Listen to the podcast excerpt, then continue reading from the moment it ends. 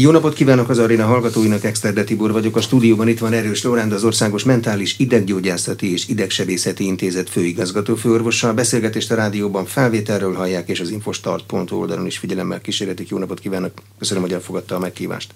Március elején mutatták be a sajtónak az intézet felújított műtőkomplexumát, de nem egy tárlatvezetés volt, hanem közben bent dolgoztak a sebészek, és nyilvánvalóvá vált, hogy a kamerák nem az újságírók kedvéért vannak oda beépítve. Ez a műtőkomplexum miben tud többet, mint ami korábban ott volt? Jó napot kívánok hallgatóknak! Hát ez egy, ez egy több fázisban ö, ö, megvalósult ö, program. Az első fázisa egy 2,3 milliárdos beruházás volt, ahol elsőban műszereket kaptunk, mobiliákat, és most ez volt a lezárása ennek az innovatív fejlesztésnek, amikor felújították a műtőit az intézetnek, amik 94 óta nem voltak rekonstruálva vagy felújítva, és most ennek a felújításnak a révén hát becsempésztünk egy olyan informatikai fejlesztést, valójában egy olyan K plusz F-es projekt ez, amit, amit saját forrásból és saját magunk innovációja és indítatásából ö, végeztünk, ahol négy dolgot akartunk megvalósítani. Ugye egyrészt az, hogy az orvosi döntéshozatal azonnali információval legyen segítve már a műtőben, javítsuk a betegbiztonságot, medikoligális szempontokat támogasson a dokumentáció, illetve hát oktatási célokat tudjunk megvalósítani, tehát nem csak ne kelljen bejönni a műtőbe a medikusoknak, vagy az orvosoknak, akiket képzünk, hanem azt lehessen már akár az intézeten belüli oktatási helységekből, vagy házon kívül, ne Isten országon kívülről is követni. De hogy segíti az azonnali döntést hozatalt, amikor az orvos ott áll? A nyitott seb fölött. Mi az, ami segíti az azonnali döntéshozatalt? Egy ilyen úgynevezett digitális műtő az egyrészt hozzáfér a műtőből a, ahhoz a kórházi informatikai rendszerhez, amiben a betegnek a, akár a PDF alapú ö, ö, dokumentumait is tárolják. Hozzáfér ahhoz a ö, képhálózat hoz, amelyikben a műtét előtti képeket ugye tárolja a kórház, és emellett pedig a műtőben keletkező képanyagot, legyen az mikroszkóp, endoszkóp vagy exoszkóp képe, a makrokamera képe a, lámpából, ami a műtéti területet mutatja, vagy a domkamera képe, ami az egész műtő területét mutatja. Ezek mind ö, azt szolgálják, hogy ö, a multidisciplináris tím az azonnal hozzáférjen bármelyik eleméhez ö, ennek az adathalmaznak. Ma már ö, arra törekszenek, ö, hogy egy ö, egy egy egységes, centralizált, egy csatornába tereljék a, a, nem csak a képi, hanem a nem képi adatokat is a betegről, és ezt bármikor ugye intuitív módon tudja az orvos lehívni. Most ugye itt orvos tímek dolgoznak, tehát anesteziológus, elektrofiziológus, idegsebész egy ilyen, egy ilyen műtőben, tehát amikor az elektrofiziológusnak látnia kell az, hogy mi történik a műtéti területen, akkor ezeken a monitorokon a számára tudjuk kivetíteni, vagy ott a műtőn belül, hogy ne kelljen ott topogni a, műtéti terület környékén, ami steril. Ugyanígy az, elektrofiziológiai adatokat ki tudjuk vetíteni a sebész számára, a műtősnő számára, hogy mi történik a műt, mikroszkópban, mikor ugye az orvos bent van, az idegsebész bent van már a műtéti területen a, a, a koponyán belül, le tudja követni könnyedén azt, hogy, hogy, hogy segítse a munkát. Tehát minden egyes szakember, aki részt vesz a munkában, az megkapja a neki szükséges információt valós időben.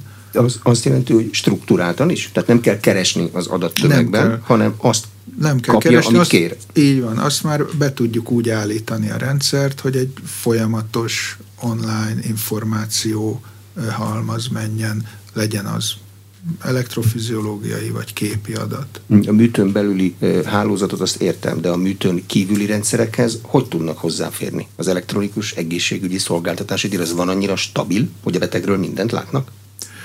Hogyne, hát a, a kórházon belül a betegnek az adatai azok rendelkezésre állnak folyamatosan.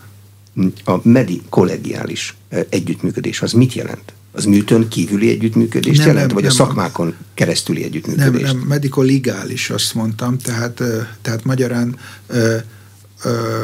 a beteg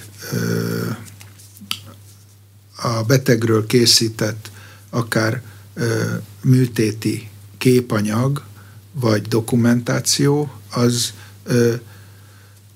ugye egy olyan dokumentum, amit rögzítünk annak érdekében, hogyha bármilyen komplikáció történik, vagy, vagy ügyvédi megkeresés történik a kórház felé, akkor ezeket az adatokat rendelkezésre tudjuk bocsátani. Ezt úgy kell elképzelni, hogy a műtét minden egyes másodpercéről van egy adat, amit rögzítenek képben, meg igen. a, a beavatkozás menetrendjét is? Igen, igen, igen. És ezzel utána mit csinálnak? Ez eltárolják, és az idők végezetéig kereshető, meg oktatásban felhasználható?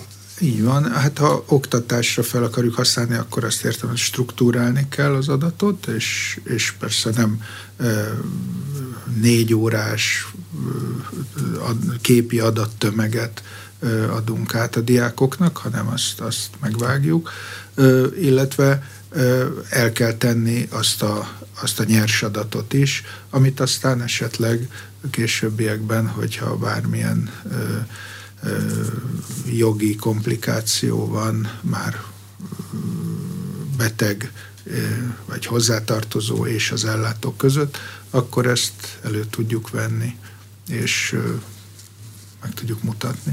Mit kellett az épületen, már elnézést, de szétbontani ahhoz, hogy mindezt be tudják építeni? Ez olyan, mint egy lakásfelújítás? Vésik a falat és behúzzák a kábelt? Hát ez a, ez a felújítás, ez, ez valójában a, a műtőlámpák és a tehát utolsó fázis, ahogy, ahogy említettem, az utolsó fázis az a műtőlámpák és a stavtívok felszerelése volt.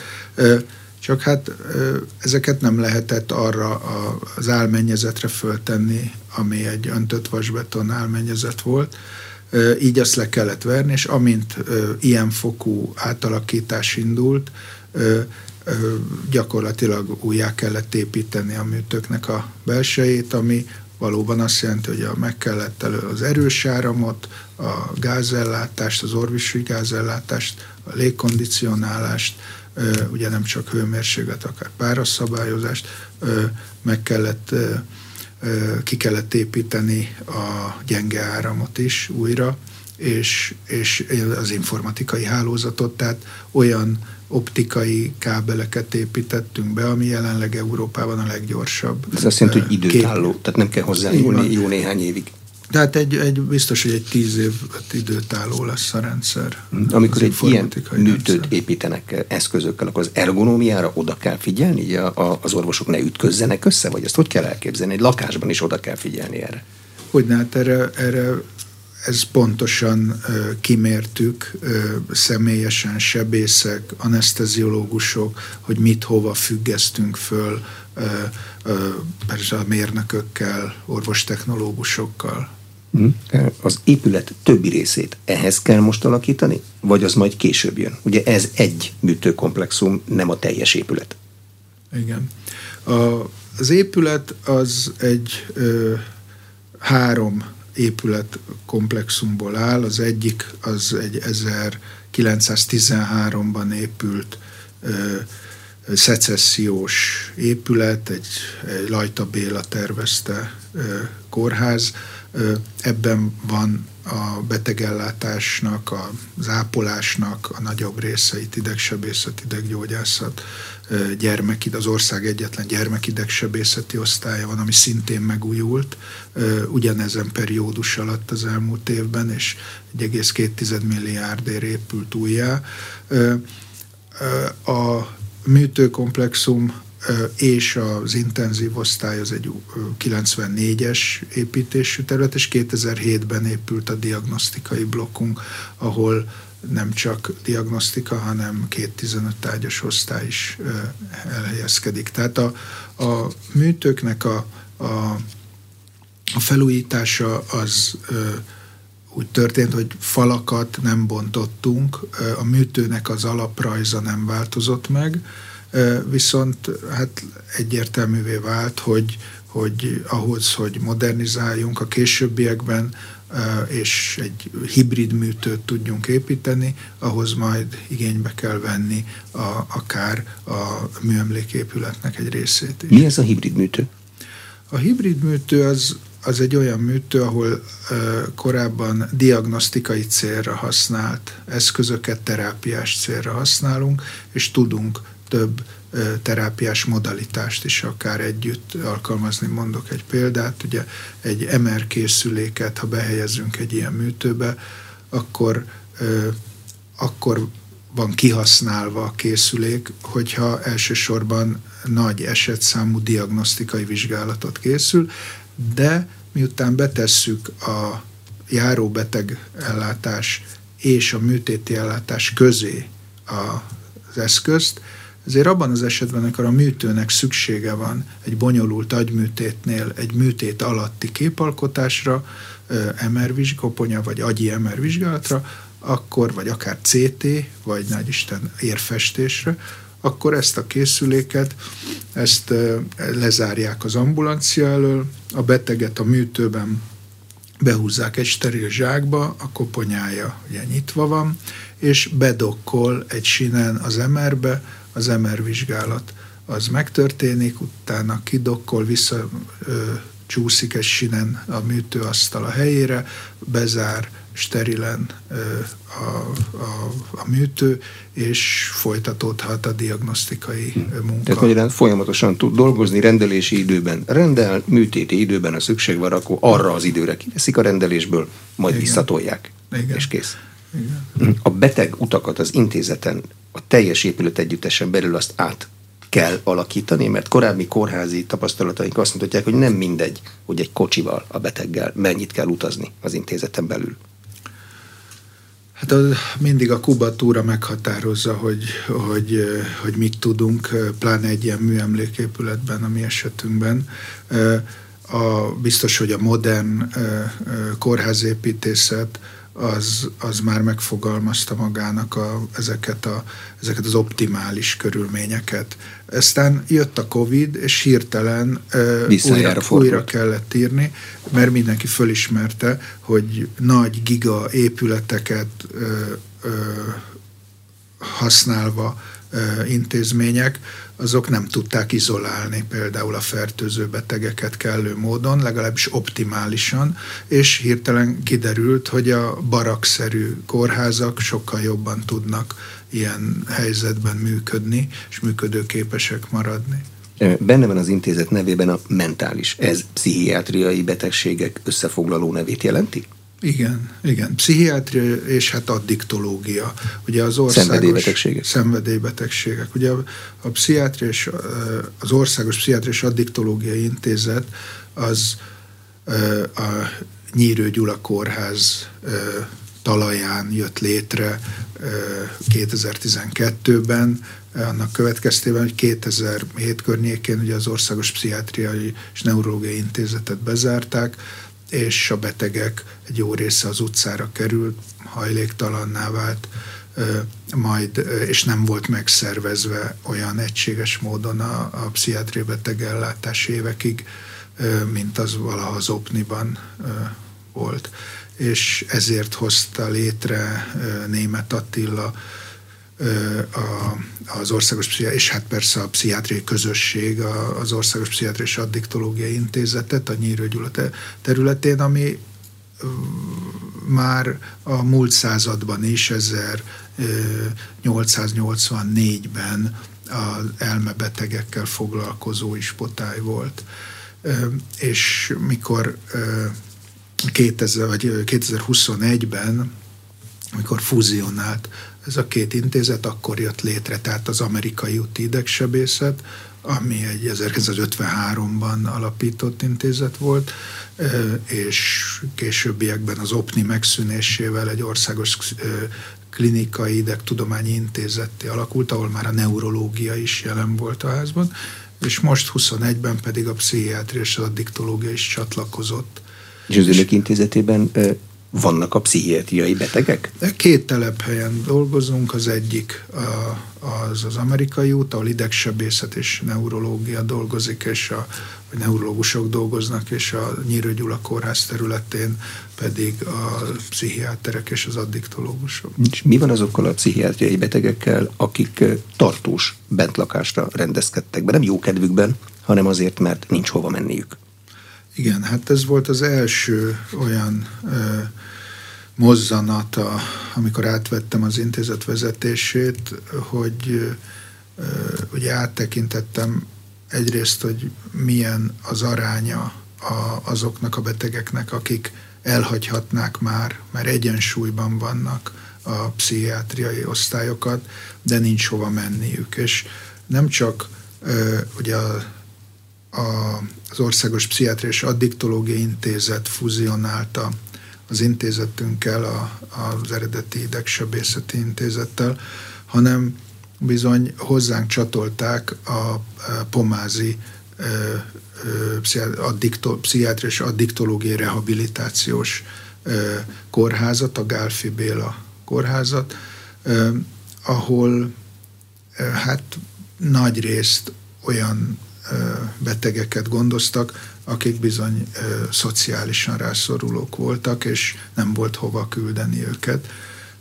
Úgyhogy az egyik első intézkedésem az volt, hogy, hogy a Máltai Szeretett Szolgálatnak átadtuk ezt az intézményt az okfővel közösen, egy kormányrendelet keretében, mert úgy gondoltuk, hogy egy ilyen nagy intézményrendszer, mint amit a Máltai Szeretett Szolgálat működtet, több mint 6000 idős beteget gondoz, akiknek egy jó része demens, és egy jó része zavartá válik, és egy szükséges, egy, egy kórházi háttér is ehhez.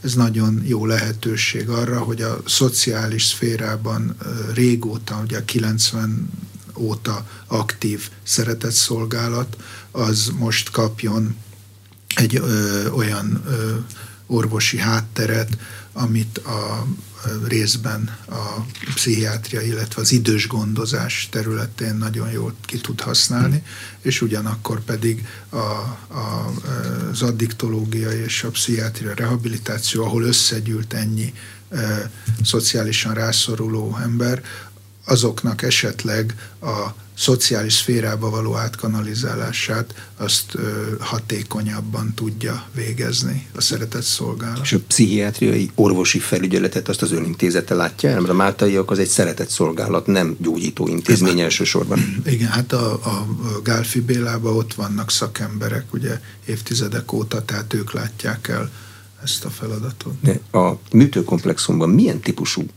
esetek kerülnek be? Mi a betegút oda? Hát ugye az, a, az intézetünk az 4000 műtétet végez nagyjából évente. Ez részben idegrendszeri tumorokat, agyvérzést, olyan sztrókot, ami intervenciós technológiával kell ellátni, de epilepsziát, mozgászavarokat, gyermekidegsebészeti, agyvízkeringési problémákat látunk el. Hogy kerülnek be a betegek? Nem feltételezem, hogy mindenki az intézet kapujában kap sztrókot, hanem bárhol kaphat az ember sztrókot. Így van. Hát a, a, azt kell tudni, hogy Magyarországon körülbelül egy 26 ezer sztrók eset van évente. Ebből 12 ezret, az tartós károsodással, 12 ezer beteg legalább 12 ezer a tartós károsodással kerül ki ebből, a, ebből az eseményből, és a, a, a stroke ellátást azt a mentőszolgálat beszállítja egy stroke centrumba, vagy hozzánk, vagy pedig valamilyen sürgősségi osztályra, ahol ugye egy stroke centrum is működik. És az ott készült ö, diagnosztikai ö, CT diagnosztika révén ö, utána konzultálják meg ö, azokkal az ellátó centrumokkal, akikkel kapcsolatuk van, hogy vagy ott helyben marad a, a, a beteg, vagy tovább kell szállítani egy megfelelő ellátásra, és, és hát hozzánk is például a sztrókos betegek nagy része az ilyen szekundér transporttal érkezik, körülbelül 10-15 százalék vagy 20 százaléka a betegeinknek, amit direktbe hozzánk szállítanak be, de ez a stroke betegre igaz. Az elektív betegek a központi régióban, ugye az egy körülbelül 4 millió, 4,5 millió embert fedünk le olyan idegsebészeti problémákkal, amik akár ritka korképek, tehát az ügyeleti ellátásban más intézmény nem tudja ellátni az, a régióban, vagy pedig valami speciális felkészültséget igényel, ami, ami nálunk hozzáférhető. Mennyi ideje van egy sztrókos betegnek arra, hogy az első szakellátást megkapja? Hát minden perc számít, ugye azt mondjuk ilyen, hogy úgy mondjam, tehát jól látható, vagy, vagy hogy is mondjam, a, a, a, tehát azt szoktuk mondani, hogy, hogy körülbelül percenként 12 kilométernyi ideg sejt pusztul el az agyban, és ez, ez, ezért nincs sok idő arra, hogy, hogy ne cselekedjünk. A, attól függ, hogy a, az agyi vérellátás az, az milyen módon alakult ki az, annál az egyénnél. Vannak betegek, akiknél olyan a kollaterális rendszer, hogy akár 24 óra múlva is bele lehet avatkozni a nagy éroklúziók megszüntetésére hatékonyan, és van olyan beteg, akinél a három óra is hosszú.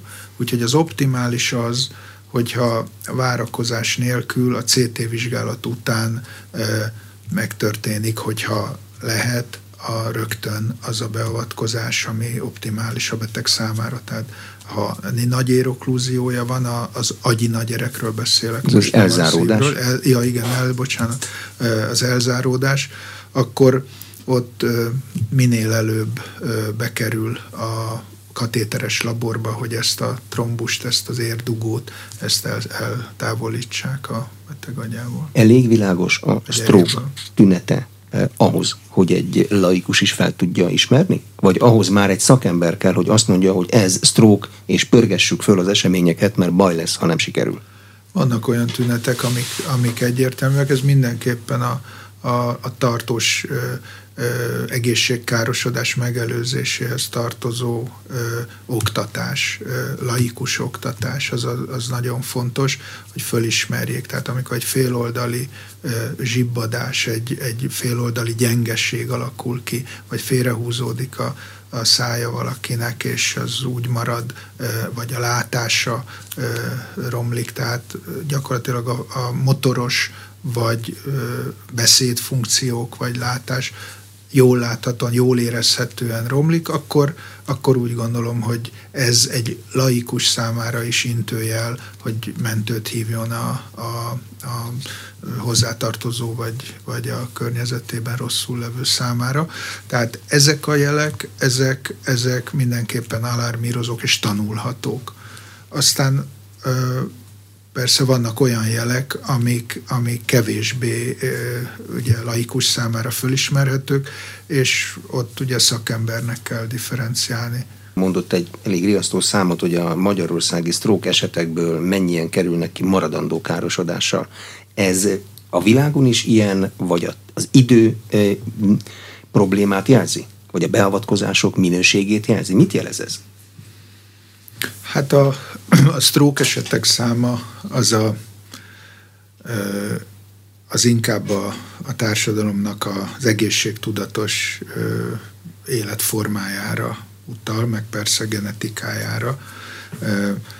ugye ahogy a stroke úgy, a stroke mellett a másik ugye minket nagyon egyre inkább érintő betegség itt a, az öregedés kapcsán a demencia, hát ott is ugye a, a kor ahogy halad előre az emberi kor, úgy nő. A rizi, vannak olyan rizikofaktorok, amiket nem tudunk kiküszöbölni. Az idő múlását. Az idő múlását például, vagy a genetikát, vagy azt, hogy milyen rasszhoz tartozunk. Például hogy az Egyesült Államokban is kimérték a, a, a, a, az afroamerikaiak, az, indiai származású amerikaiak, az alaszkaiak, azok, azok sokkal nagyobb rizikóval bírnak demencia irányába, mint a többi rasz. De hát a, még úgy tűnik a, de, a nemek között is fognak találni némi rizikókülönbséget. De hogy visszakanyarodjak a, a sztrókra, persze hát ez az életmód, életmód és, a, és bizony a, a táplálkozás az, az, ugye az, az az a rizikófaktor, amin tudunk változtatni az időn, hogy mennyi idő alatt kerülünk orvoshoz, lehet még valamit változtatni? Hogyne, hát az, az nagyon fontos. Ugye azoknál a stroke betegeknél, ahol úgynevezett nagyér, a gyalapi nagyér elzáródás van, ott, ott tudunk úgy beavatkozni, hogy a kejfelés járj megvalósul, tehát a félbénát behozzák, az eszméletlen behozzák, és kihúzva ezt az érdugót egy, egy katéteres technológiával a beteg másnap a folyosón járó képes. Tehát ez, egy, ez az elmúlt évtizedek legnagyobb fejlesztése ezen a területen, hogy meg lehet menteni tartós egészségkárosodás, sőt, hát az életét és a tartós egészségkárosodást is a, ezeknek a betegeknek a jelentős részét. Mindig ki kell húzni az érdugót, vagy van egy idő, ami után nincs már értelme nekiállni Igen. kihúzni? Igen, így van. Van egy, van egy olyan idő, általában ez eleinte három-hat óra volt, amíg, amíg a beavatkozást elvállaltuk.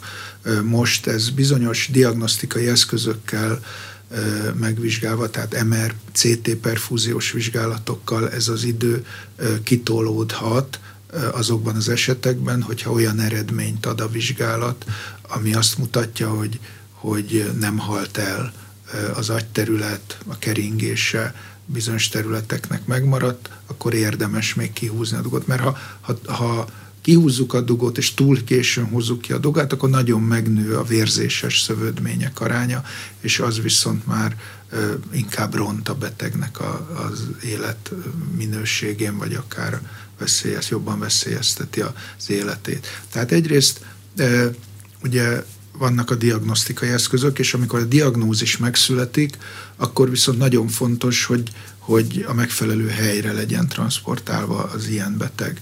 És ebben segít a mesterséges intelligencia, ugyanis azokon a stroke, azon stroke centrumokban, ahol erre a beavatkozásra nincs lehetőség, onnan ez a képi anyag eljuttatható egy ilyen magasan felszerelt központba, mint például az Országos Mentális Ideggyógyászati Idegsebészeti Intézet, és itt a, egy olyan szerver működik, ami fogadja ezt a képi dokumentációt, mesterséges intelligencia segítségével, támogatásával működtetett szoftver elvégzi az analízist, kvantifikálja az élelzáródásnak a mértékét, hatását az agyban, és rögtön visszajuttatja az adatot a küldő intézménynek, ahol az orvos, a neurológus vagy a sürgősségi orvos konzultál a mi ügyeletesünkkel, és azonnal indulhat a mentő a beteggel, hogyha van értelme, mm. és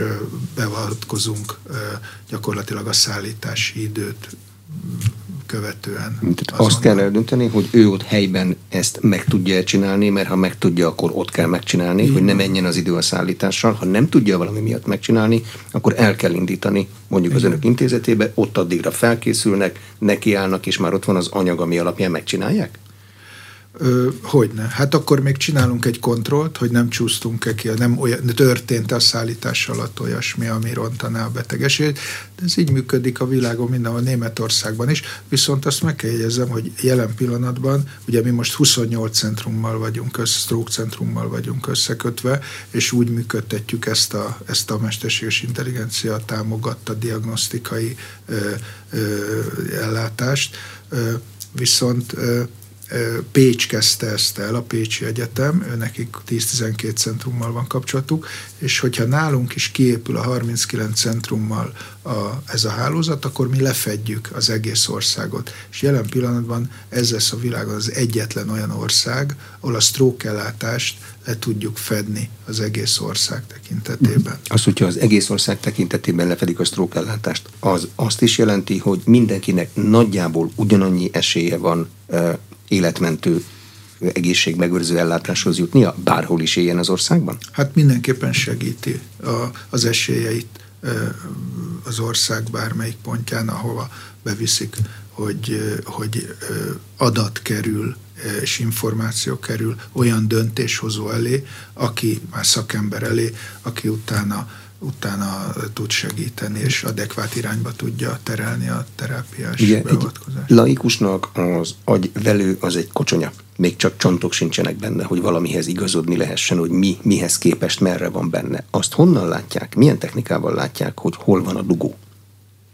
Hát azt ugye egyrészt látjuk abból, hogy készítünk egy, egy CT angiográfiát, egy a CT vizsgálattal egy érfest, és ott már látszik, hogy megszakad a, a, az érnek a folyamatossága, és a kontrasztanyagot elakad, a dugónál. Látszik a képen. Igen, az látszik a képen, és ezt finomítja az a digitális szubtrakciós angiográfia, amit akkor végzünk, amikor már a beavatkozást végezzünk. A beavatkozás az az, hogy felnyitják a koponyát? Nem. Az Mi a, beavatkozás? a beavatkozás? A beavatkozás egy minimál invazív beavatkozás, vagy egy ö, ö, combütőéren keresztül, vagy pedig a csuklón lévő ütőéren keresztül juttatunk fel katétert az agyérbe, és ö, ott egy, egy ö, ö, ügyes ö, ö, fémhálóval ö, kihalásszuk, kihúzzuk a, az érből ezt a trombust, ezt vagy embólust, az ami agy, elzárt.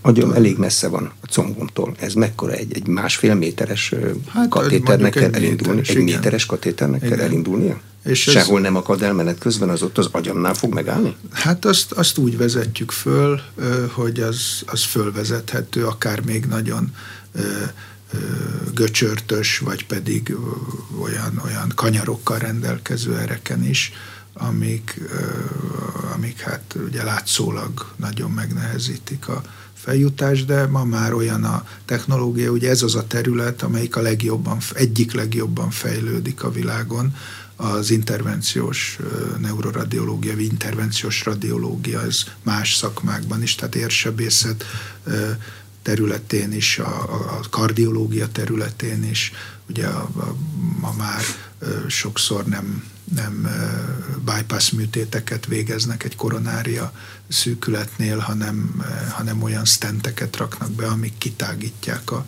a, ezeket a szív koszorú ereket. És látja közben a beavatkozó tímból valaki, hogy a katéter vége hol van, és azt Igen. kívülről még ellenőrzik, és egy, Igen. mert hogy az fémből van, tehát úgy kell, három dimenzióba kell látni gondolom. Csak azért Igen. kérdezem, hogy ez hogy, hogy látják Igen, hát ez egy, ez, egy, ez egy ö, olyan eszköz, egy úgynevezett biplanáris készülék, ahol ö, több irányból kapja a, a ugye a sugarat, a röntgen sugarat az, a, az a, az idegrendszeri terület, ugye jelen esetben az agy, és az oda felvezetett katéter jól látható, ahogy manipulálnak az érben.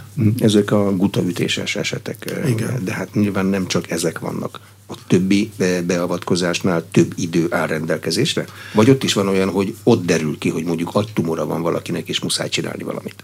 Az agytumort azt, azt nem érfestéssel diagnosztizáljuk, azt MR vizsgálattal diagnosztizáljuk, de, de a, a, a, ugye a stroke, tehát a gutaütés magyarul, az lehet vérzéses is, és a vérzésnek lehet persze magas vérnyomás a hátterében, de az, vagy valamilyen ér elmeszesedésnek bizonyos típusai, akár gyulladásos eredetű, vagy más, de a, a leggyakoribb, egyik leggyakoribb oka az az érfejlődési rendellenesség miatti vérzések, és azt is ilyen módon látjuk el, hogy a, a, az érfal gyengességet, ami úgy néz ki, mint egy slagon kidudorodó, és mikor a slag fala elgyengül, és ott egy lufiszerűen kidudorodik, abba a, a, a, az oldal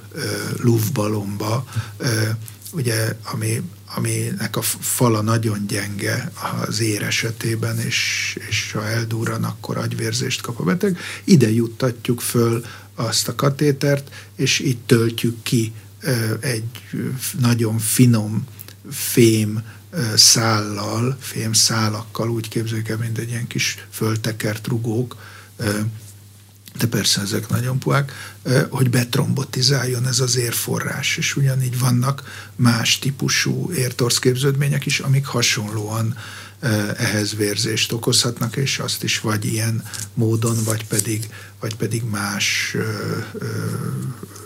akár folyékony ragasztóval lehet ellátni és lezárni, hogy ne vérezzen. Nyilván ilyenkor mindenki érzi a saját fejében a beleképzelt problémákat. Ezt érdemes előtte valamilyen módon megvizsgáltatni? Hogy az embernek vannak-e az agyában olyan érszakaszok, amelyek úgy tudnak kidudorodni, mint a bicikli belső?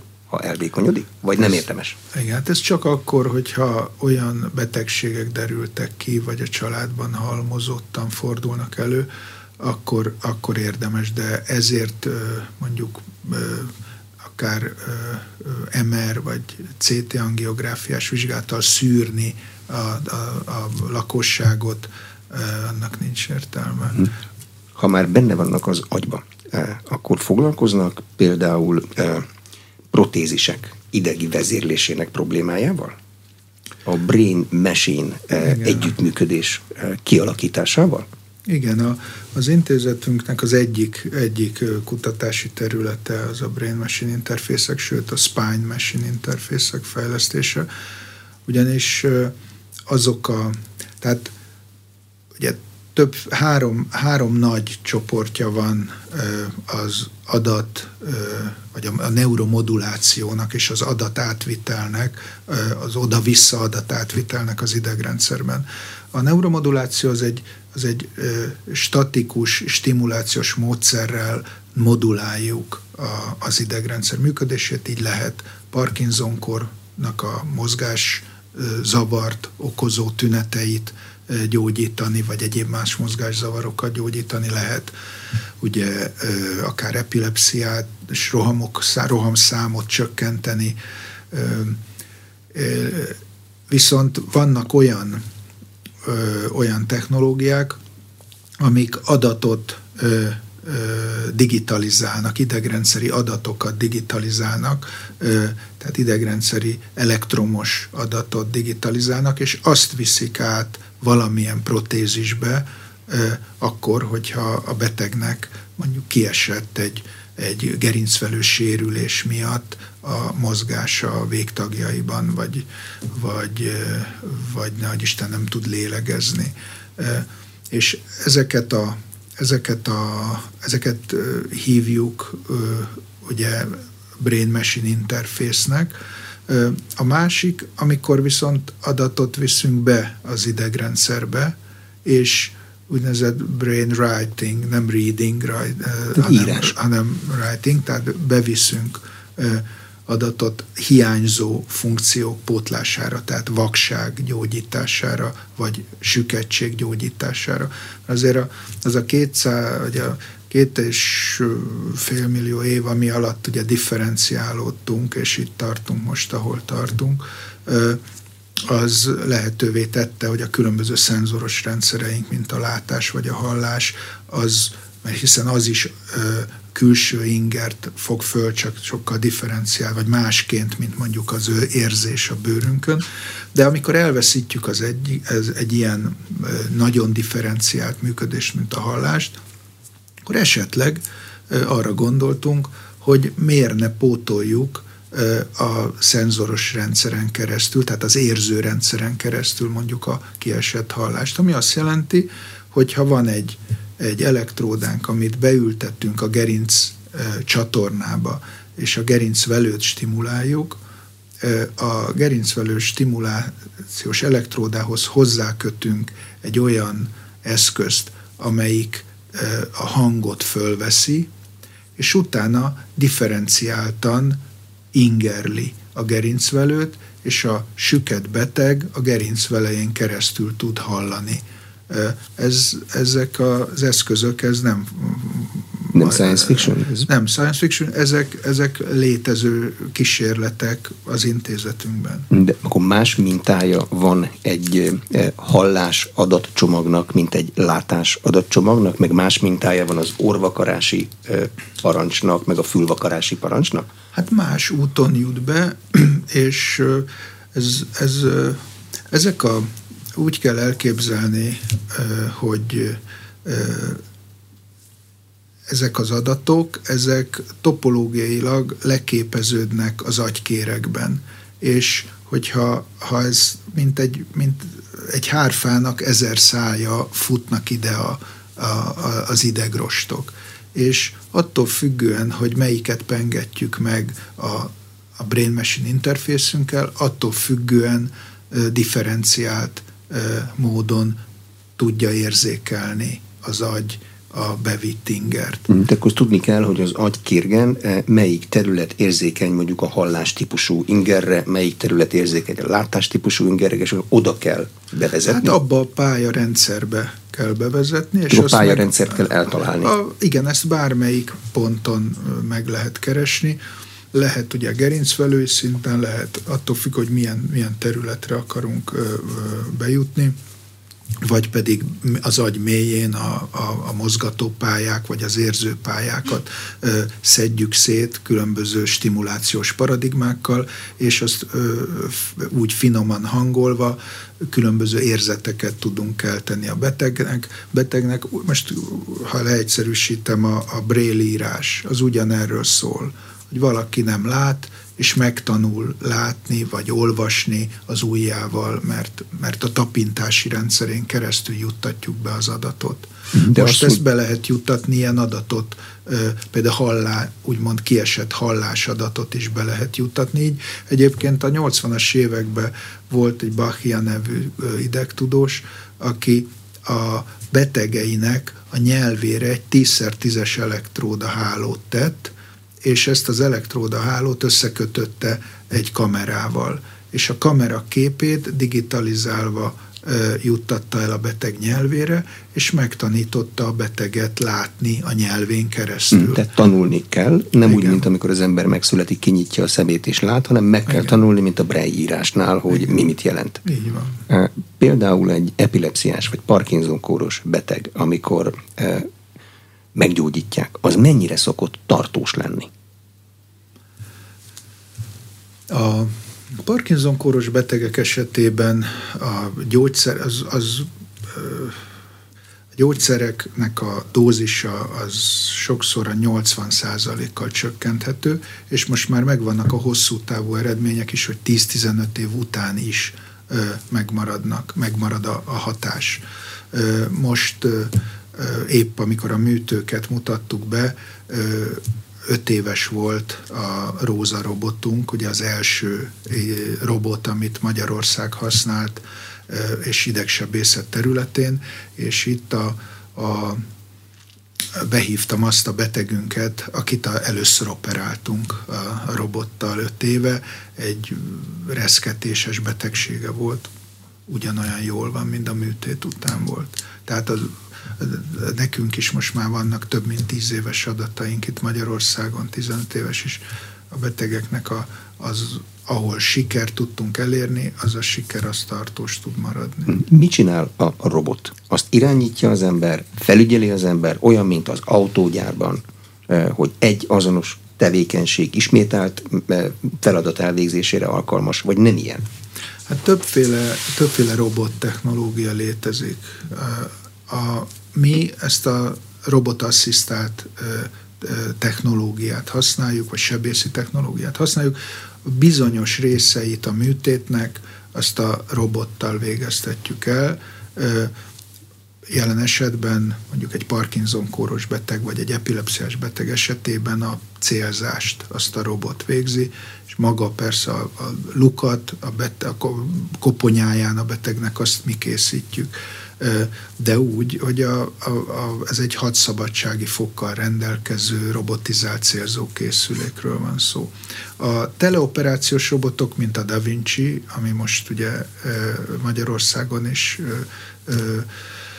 ugye teret nyert, és több intézményben, onkológiai intézményben, Semmelweisen, Délpesti Kórházban, most már ugye Debrecenben is aktívan használják.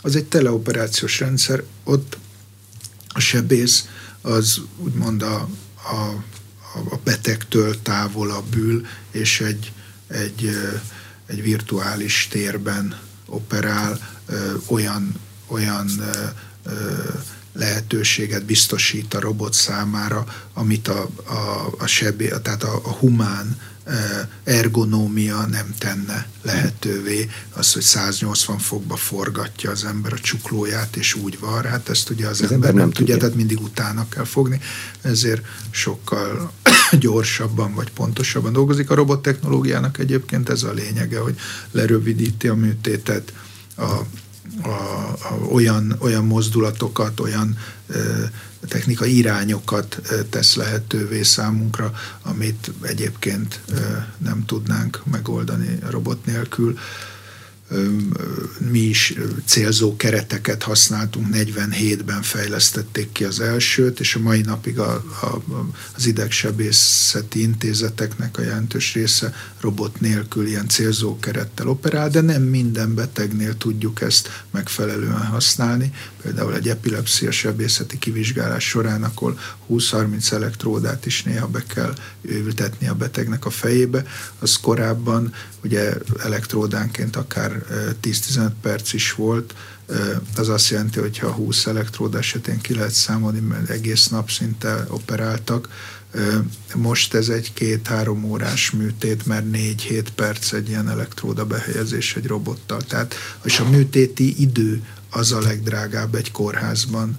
Úgyhogy ha azt le lehet rövidíteni, akkor a kórház működése az optimalizálható. De a testtől, ha a sebész távolabb ül, nem kell éreznie? a szövetet, a sebet valamilyen módon? De Tehát ez nem, nem számít? Hát, hát ez, a, ez a haptikus visszajelzés, ez egy komoly komoly problémája volt a, a robotsebészetnek, egyébként a Da Vinci-nak is. Én emlékszem, még Roska Tabással jártunk kint az Imperial College-ban, hát most már több mint tíz éve, ahol egy Da Vinci-t vettek, és azért vették, mert, mert azzal foglalkoztak, hogy hogy lehetne ugye a Da Vinci-ba beépíteni még a haptikus visszajelzést is, tehát hogy ne csak meglássam, ne csak meg tudjam fogni azt a szöveti elemet, egy eret, hanem érezzem, hogy az mennyit bír, mennyire puha.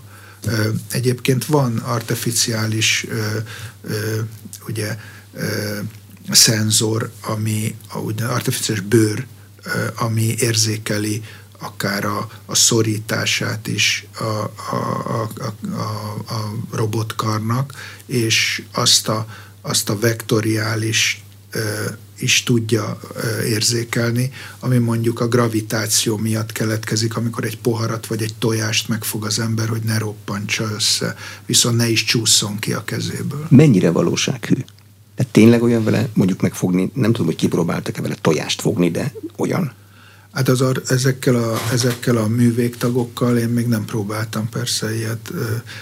A maga a, a Da Vinci az egész másként működik, de, de ott, ott, ott ugye elsősorban a, a ugye prostata, kismedencei, most már melkasi, meg fejnyaksebészeti műtéteknél használják.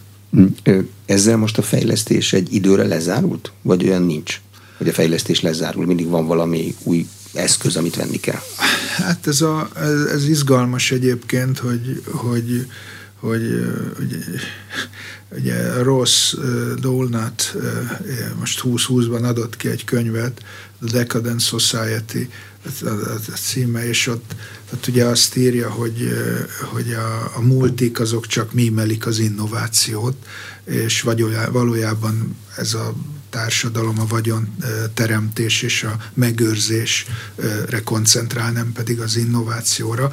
Persze ez némi túlzás, de az biztos, hogy borzasztó óvatos az innovációs ipar, mert csak rövid távú megtérülésben hisz, és hosszú távon nagyon kevesen vannak, és Európában kifejezetten kevesen vannak, akik ebbe komoly pénzeket ölnek. Mikor itt volt a Brain Barban pár évvel ezelőtt Peter Thiel, a PayPal-nak a tulajdonosa, ő, ő azt mondta, hogy hát ez az Európa, ez szoc, de itt, itt csak az államok költenek nagy pénzeket, már a, a kormányok senki nincs itt, aki annyit költ, mint a Silicon Valley-ba egy-egy befektető.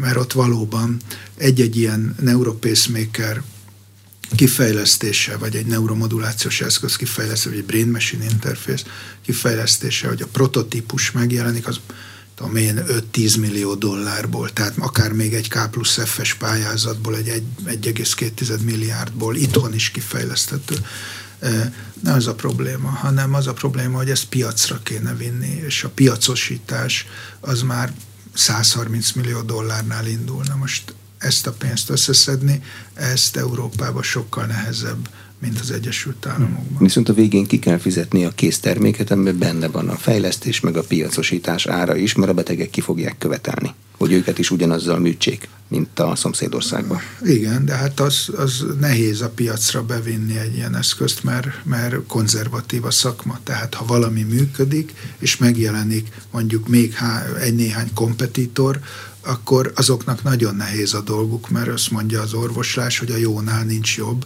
tehát nehéz elhitetni azt, hogy akkor most még erre mutasson tényleg olyat, ami, ami a betegnek szignifikánsan jobb lesz. És most ugye jelen pillanatban miniaturizálnak, mondjuk egy nagyobb telefont kisebb telefonnál innoválnak, de olyan érdemi fejlesztés az, az, az, az kevés van. Hát hány éve ugyanilyen az iPhone, mint volt? Persze vannak benne újítások évről évre, meg jobb a kamerája, de mondjuk ha a Neuropacemaker piacot nézem, akkor ott is mondjuk 10-15 évente van nagyobb ugrás. Köszönöm szépen. Az elmúlt egy órában Erős Lorend az Országos Mentális Ideggyógyászati és Idegsebészeti Intézet főigazgató főorvosa volt az aréna vendége. A műsor elkészítésében Dumani András felelős szerkesztő és Módos Márton főszerkesztő vett részt. Ha érdekesnek találták, kérem iratkozzanak fel az Inforádió YouTube csatornájára. Köszönöm a figyelmet, Exterde Tibor vagyok.